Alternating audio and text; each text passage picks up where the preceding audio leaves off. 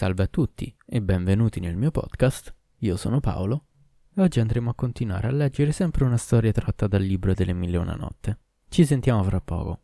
Orre del tempo, cominciò il provveditore. Ieri sera mi trovavo in casa di gente che festeggiava il giovane figlio per aver completato la prima lettura del Corano. Nella loro casa erano riuniti tutti i giuristi e parecchi abitanti della tua città. Quando i lettori ebbero terminato le salmodie di rito, venne apparecchiata la tavola e furono presentate le pietanze. Fra i piatti c'era una zirbaia. Uno di noi vide arrivare questa portata con una certa ripugnanza e rifiutò recisamente di assaggiarla. Noi scommettemmo che l'avrebbe provata. Egli, da parte sua, giurò che non ne avrebbe portato alla bocca il più piccolo boccone. Siccome insisteva, dichiarò non obbligatemi ad assaggiare quel piatto, perché mi basta quel che mi è capitato l'ultima volta che l'ho mangiato. Poi recitò questi versi. Fai fagotto, leva le tende. Ti hanno curato gli occhi, proprio qui col collirio adatto. Non importa, vattene altrove a vivere tranquillo. Noi gli chiedemmo di rivelarci quel che alla fine gli impediva di mangiare la pietanza ma egli continuava a non parlare. Fu necessario che il nostro ospite si adombrasse. Giuro che l'assaggerai, o mi vedrai costretto, sotto giuramento, a far cose tali per cui la mia famiglia, che non ti ha fatto niente, sarà la sola a subire le conseguenze. Soltanto allora l'invitato si convinse a dire Solamente in Dio risiede la forza. Se devo assolutamente mangiare quella pietanza, sappiate che prima mi devo lavare 40 volte le mani con polvere di loto, 40 con polvere di cipero profumato e 40 col sapone, cioè 120 volte in tutto. Il padrone di casa ordinò ai domestici presentare all'invitato l'occorrente per procedere all'operazione. Il nostro uomo si lavò le mani come aveva detto e ritornò allora fra noi, ma toccò il piatto con una sorta di paura mista e ribrezzo, e il boccone che prese lo portò alla bocca con aria cupa. Poi ne prese altri, ma la nostra sorpresa non cessava perché rabbrividiva da capo a piedi e tendeva la mano al piatto con un tremito convulso. Fu allora che ci rendemmo conto che gli mancava il pollice. L'uomo aveva un modo di mangiare che attirava la disgrazia. Il pane gli si sbriciolava fra le quattro dita e si sparpagliava sulla tavola prima che arrivasse alla sua bocca. Eravamo pietrificati dallo stupore e tuttavia gli chiedemmo: Che ti è capitato da farti perdere il pollice? Ti ha creato Dio così oppure ne sei rimasto privo in seguito a un incidente? Egli ci diede questa risposta. Per Dio, non sono privo di un pollice soltanto, ma di tutte e due, e anche degli alluci. Ecco, guardate. Ci mostrò l'altra mano e, togliendosi i calzari, scoprì i piedi. Poi si lavò di nuovo le mani 120 volte e ci raccontò la sua storia. Dovete sapere che mio padre era nel novero dei più grossi mercanti di Baghdad, al tempo del califfo Harun al-Rashid, gli piaceva il buon vino e amava ascoltare il liuto. Così, alla sua morte, non mi lasciò un soldo. Non di meno io gli feci un bel funerale con le letture devote rituali e portai il lutto per un considerevole numero di giorni. Poi ripresi il ritmo della vita di sempre e andai a riaprire la sua bottega. Non c'erano che delle trascurabili rimanenze, ma in compenso il passivo della contabilità era impressionante. Nonostante tutto, ottenni una proroga dai creditori e mi misi a comprare e a vendere alla giornata, destinando il guadagno al pagamento dei debiti principali. Non smisi di comportarmi così fino a che non li ebbi estinti tutti, e in seguito misi a frutto per mio conto il capitale che, tutto sommato, mi rese una bella fortuna. Una mattina, mentre me ne stavo seduto nella mia bottega, apparve ai miei occhi una fanciulla di compiuta bellezza, la fanciulla più bella che mai avessi contemplato in vita mia. I suoi gioielli davano splendore a un abbigliamento già splendido. Mentre essa cavalcava una mula, due domestici neri la scortavano a piedi, una precedendola e l'altra seguendola. Fermò la cavalcatura davanti alla porta del mercato coperto e ne varcò la soglia. Mi era appena accorto della sua presenza quando un eunuco di qualità la raggiunse e la rimproverò. È forse ragionevole, signora, lasciare la casa senza avvertire chi che sia. Perché venire in pieno giorno a deambulare per luoghi dove non conosce alcuno? Poi le si mise alle coste la guisa di protezione fino a che ebbe passato in rassegna tutti i banchi d'esposizione. Io avevo aperto assai presto il primo del mercato ed era ancora tutto chiuso, così che essa, con passo tranquillo e sempre scortata dal domestico, venne a sedersi sulla panca di fianco alla mia porta. Le andai vicino. Si alzò per rivolgermi un saluto, poi tornò a sedersi e si scoprì il viso. Il primo sguardo che diedi ai suoi lineamenti bastò per far nascere in me l'amore e i suoi tormenti. Hai dei tagli di stoffa da mostrarmi? mi chiese. Le risposi. Signora mia, il tuo schiavo è povero non ha nessuna stoffa che possa andar bene per te. Attendi l'arrivo dei miei confratelli, andrò io stesso allora a cercarti quel che desideri. Ci addentrammo, lei e io, in una conversazione che durò un'ora buona, il tempo che aprissero gli altri mercanti. Io già ero affogato nell'oceano del mio amore per lei. Mi levai e andai a cercarle tutte le stoffe che voleva. Ce n'era per 5.000 dirham. Diedi il pacco all'eunuco ed egli riaccompagnò la padrona fin presso i domestici negri che spinsero avanti la mula per lei. Essa vi montò e il corteo si allontanò, Riflettei allora che si era dimenticata di dirmi dove abitava e io ero troppo intimidito dalla sua perfetta bellezza per lasciarmi sfiorare anche solo dal pensiero di domandarglielo. Tanto peggio, mi impegnai coi mercanti a pagare di tasca mia il debito contratto per l'acquisto delle stoffe. Dovesse pur costarmi 5.000 monete d'argento. Di ritorno a casa ero troppo ebbro d'amore per la fanciulla per poter mangiare o bere. Infine caddi preda dell'insonnia per un'intera settimana, in capo al quale i mercanti pretesero quanto dovevo loro. Li pregai di aspettare ed essi pazientarono un'altra settimana. Fu allora che la vidi riapparire, a cavallo della stessa mula, scortata dagli stessi servi negri, uno davanti e l'altro dietro, e con lo stesso eunuco alle costole. Mi salutò e prese posto sulla panca alla porta della mia bottega.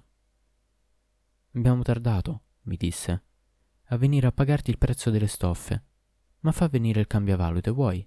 in modo che ti sia versata la somma. Lo mandai a chiamare.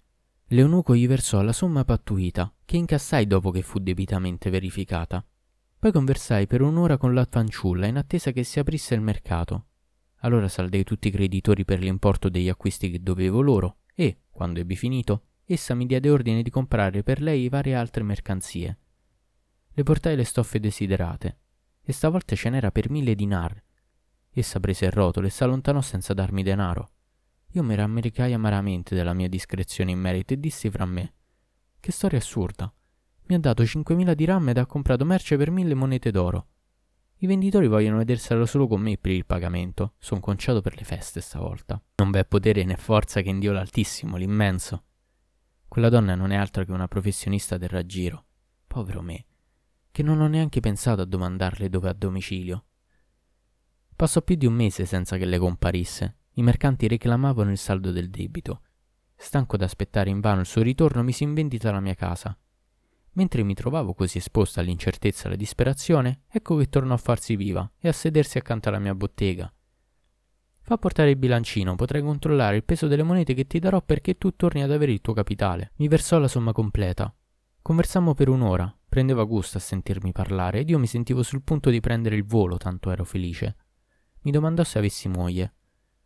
Non sono mai stato sposato, risposi. Gli occhi mi si riempirono di lacrime. Perché piangi? volle sapere. È la gioia, risposi. Essa prese alcune monete d'oro per l'eunuco e gli chiese di fare da sensale. Agli allora mi si accostò ridendo. Per Dio, è innamorata di te ancor più di quanto tu lo sia di lei. Delle stoffe che ha comprato per tuo tramite non aveva alcun bisogno. Voleva soltanto incontrarti, a pagare il desiderio di vederti. Parlale nel modo che vorrai, non ha importanza. Quando vide che, a mia volta, mettevo delle monete d'oro nella mano dell'eunuco, essa si avvicinò e mi domandò che avevo dunque da dirle. Signora mia, feci, fammi la carità di un ordine che obblighi me a rivelarti i miei più segreti pensieri. Ti ordino di parlare. Allora le dissi il segreto che tenevo profondamente nascosto. Hai il mio consenso, rispose. Poi, indicandomi l'eunuco, soggiunse: Te lo manderò al più presto non avrai che da fare quello che ti dirà. Detto questo mi lasciò e andò per la sua strada. Per parte mia pagai tutti i mercanti con la somma che avevo incassata, ma, tornata a casa, non potei chiudere occhio per tutta la notte. Poco tempo dopo ricevetti la visita dell'eunuco, al quale fece un'accoglienza di estrema cortesia e gli chiesi notizie della sua padrona. È malata a furia di essere innamorata di te. Dimmi un poco chi è. È una fanciulla che donna Zubaida, la sposa del califfo, ha levato nel suo palazzo e che è addetta esclusivamente al suo servizio. In virtù delle sue mansioni ha il diritto di andare a venire come desidera nei suoi appartamenti. Per Dio, se c'è una cosa che ti posso garantire è che la tua innamorata ha parlato a lungo di te alla padrona e ha insistito per avere il permesso di sposarti. Ma donna Zubaida, prima di decidere alcunché sulla faccenda, ha preteso di vederti. Ha detto inoltre che se tu fossi bello, intendiamoci, se la tua bellezza fosse all'altezza, sia pur minimamente di quella della sua protetta, il matrimonio potrebbe essere fatto senza ostacoli da parte sua. Noi ti daremo subito modo, pertanto, di introdurti negli appartamenti di donna Zubaida. Se riesci a penetrarvi senza destare sospetti, potrai ottenere la mano della tua bella. In caso contrario ti taglieranno la testa. Qual è la tua decisione? Sono pronto a tentare, sfidando tutti i pericoli, affermai. In tal caso presentati stanotte all'oratorio che donna Zubaida ha fatto edificare sulla riva del Tigri. Ci sarò. A sera mi diressi verso la cappella in questione. Vi entrai e dopo aver recitato la preghiera canonica che l'ora richiedeva, mi sistemai lì per tutta la notte. All'alba vidi un'imbarcazione piatta accostarsi alla riva del fiume. Trasportava parecchi bauli destinati al luogo di preghiere, scortati da una schiera di domestici. Portato a termine l'incarico, riconobile un uomo incaricato dalla fanciulla di darmi appuntamento nella cappella. Sopraggiunse anche lei. Io allora uscii dal mio nascondiglio e ci accomodammo vicini per conversare un poco. I bauli erano vuoti. Essa ne scelse uno, piangendo, che mi ci fece mettere dentro e lo chiuse a chiave. Gli altri bauli, i servitori li riempirono fino all'orlo di vari oggetti. Una volta colmi li caricarono tutti sul battello, compreso il mio, e l'intero carico, staccandosi dalla riva, prese la direzione del palazzo di donna Zubaida. Ah, quanto mi pentii nel corso del viaggio di aver accettato di lanciarmi in quell'avventura. Per Dio, mi dicevo, sono perduto. E piangevo a calde lacrime, invocando il soccorso di Dio, supplicandogli di sottrarmi al pericolo. Venne il momento in cui, al termine del trasbordo, i bauli furono dapprima scaricati davanti alla porta del palazzo del califfo e poi introdotti nel palazzo, sia quello dove ero nascosto io sia tutti gli altri, dall'ingresso particolare della residenza delle donne. L'entrata era sorvegliata da eunuchi appositamente destinati a custodirla. Tutti avevano lasciato passare il carico e non restava da ottenere che il permesso dell'ultimo guardiano, il capo, almeno a giudicare dalle parole che mi giungevano. Si era appena svegliato e gridò alla mia bella che sorvegliava il trasporto. Ehi tu, non puoi assumerti la responsabilità di far passare un carico senza che io ne abbia controllato personalmente il contenuto. Devo far aprire tutti i bauli. Il primo era per l'appunto quello in cui mi trovavo io. Lo presentarono al capo dei guardiani, mancò poco che perdessi la ragione al pensiero che il mio destino stava per essere segnato per sempre. Ehi, ufficiale! gridò la fanciulla. Non aprirlo questo baule, altrimenti farai la mia rovina e quella dei mercanti che mi hanno fornito gli oggetti che vi sono racchiusi. Sono tutti destinati a donna Zubaida e si rovinerebbero dal primo all'ultimo, perché nel baule ci sono stoffe colorate e un'anfora a collo pieno d'acqua del pozzo di Zamzam, quello attiguo al santuario della Mecca. Pensa se quest'acqua cadesse sulle stoffe. Sicuramente ne scioglierebbe il colore. E sia, egli concesse. Prendi il baule e vattene. Mi portarono via in tutta fretta e gli altri bauli seguirono uno dietro l'altro ma all'improvviso giunse alle mie orecchie un grido. Sventura, sventurati noi, il califfo, ecco il califfo! A quelle parole già mi vidi morto. La voce del califfo risuonò nel silenzio. Ehi tu, gridava, che c'è in queste casse? Vesti per donne Zubaida, mormorò la giovinetta. Apri un po', che veda. A quell'ordine ebbe la sensazione che la vita, stavolta, mi stesse abbandonando completamente. Ciò nonostante ebbi il tempo di udire la risposta della fanciulla. O emiro dei credenti, diceva. In questi bauli ci sono i fronzoli di donna Zubaida, così come i suoi oggetti personali. Essa non vuole mostrare a nessuno le cose di cui fa uso nelle sue stanze. Questi bauli devono essere assolutamente aperti, egli insistette. Accostateli, che veda quel che contengono. La parola accostateli mi tolse degli ultimi dubbi sulla fine che intendeva da lì a poco. Uno dopo l'altro i bauli vennero presentati al califfo. Egli li apriva ed esaminava le stoffe e le diverse mercanzie che vi erano sistemate. Rovistò in tutti finché rimase solo il mio. Fu sollevato anch'esso per essere posto davanti a lui. Sicuro di morire decapitato, disse addio alla vita. Aprite quel baule, ordinò il califfo indicandolo. Voglio vedere quel che contiene. I domestici si buttarono sul coperchio. Fu allora che la giovinetta intervenne. Oh signore, acconsenti esaminarlo soltanto alla presenza di Zonna Zubaida in persona, perché vi troverai cose su cui essa mantiene il segreto, oggetti di cui ha bisogno nell'intimità, contrariamente a quello che hai visto negli altri bauli. A queste parole il califfo intimò ai domestici di portare il mio baule dentro il palazzo. Essi se lo caricarono sulle spalle e si misero in moto, mentre io osavo appena credere di essere in salvo. Il baule fu deposto nell'appartamento dove viveva la fanciulla, la mia innamorata, Essa entrò precipitosamente e sollevò in tutta fretta il coperchio. Presto, esci, mi indicò. Sali per quella scala, vai alla stiopera e nasconditi. Balzai fuori per raggiungere correndo l'uscita che mi mostrava. Mi ero appena avviato che essa chiuse il coperchio. Poi toccò ai servi entrare coi restanti bauli, seguiti dal califfo che si mise a sedere su quello dove mi trovavo fino a pochi istanti prima. Furono di nuovo aperti tutti in sua presenza. Non ci vide niente che potesse destare i suoi sospetti e preferì tornare nell'arem. Quanto a me, ero quasi morto dalla paura, lassù nel mio nascondiglio, dove la fanciulla venne a cercarmi con queste parole. Signore, le tue disgrazie sono finite. Calmati, mettiti a tuo agio e siediti come si conviene, nell'attesa che venga a vederti donna Zubaida. Può darsi che tu abbia la fortuna di piacerle. Allora il nostro matrimonio sarebbe cosa fatta. Scesi e mi accomodai nella sala sottostante. All'improvviso mi comparvero davanti dieci ancelle di bellezza pari alla luna piena. Si disposero intorno a me in un cerchio perfetto, poi spuntarono altre venti vergini dal seno tornito. In mezzo a loro stava donna Zubaida. Era così carica di gioielli che faceva fatica a camminare. Le portarono un sedile si sedette e le ancelle mi fecero alzare. Avanzai, baciai la terra davanti a lei e attesi. Essa allora si mise ad interrogarmi, domandandomi fra l'altro quale fosse il mio mestiere e se il mio lavoro mi permettesse di guadagnarmi il sostentamento quotidiano. Risposi alle domande meglio che potei, e questa la riempì di vivissima soddisfazione. Per Dio! esclamò. Costui non farà morire di fame la fanciulla che abbiamo allevata. Questa giovinetta è vissuta qui come figlia nostra tu dovrai considerarla come un pegno prezioso che Dio avrà posto nelle tue mani. Allora essa impartì gli ordini che dovevano permettermi di passare dieci giorni interi dentro il palazzo. Dimorai dunque con quelle signore dieci giorni e dieci notti, durante i quali non venni tuttavia autorizzata a vedere colei che amavo.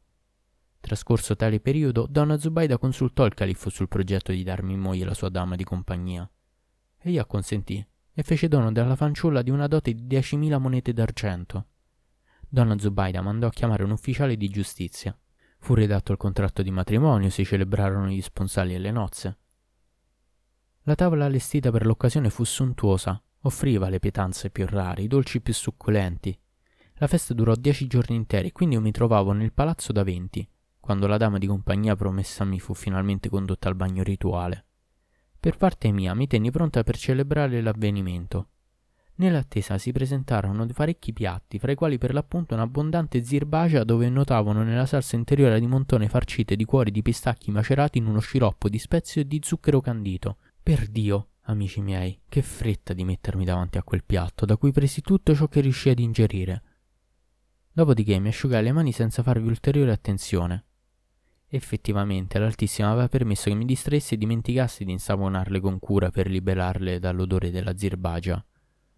Restai seduto al mio posto fino al cader della notte. Furono accese le candele, poi arrivarono i cantori ufficiali del califfo, ciascuno accompagnato dalla sua orchestra.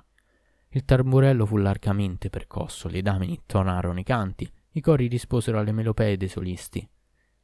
Poi si formò il corteo e la sposa lasciò le sue stanze per percorrere con esso le varie sale del palazzo, una dopo l'altra. Al suo passaggio ognuno le gettava un regalo, tagli di seta o borse piene di monete d'oro. Finalmente essa arrivò nella sala dove ero io. La liberarono dalle vesti più pesanti e rimanemmo a quattro occhi. Subito la portai nella camera da letto ci coricammo e l'abbracciai, ancora incredulo della realtà della nostra unione. Proprio in quel momento essa, sentendo le mie mani ancora tutte impregnate dall'odore di zirbacia, lanciò un urlo. Le ancelle si affrettarono ad accorrere in suo aiuto da ogni parte dell'appartamento. In breve intorno a lei ci fu una moltitudine, mentre io ero percorso da un fremito di timor panico, tanto più che nel momento che ignoravo la causa della sua agitazione. La compagnia le domandò Che ti è successo, disgradevole sorella? Liberatemi di questo pazzo al mio fianco, fu la risposta. Io non sapendo che atteggiamento prendere, mi alzai continuando a tremare. Signora mia, le domandai, che ho da farti dire che son pazzo?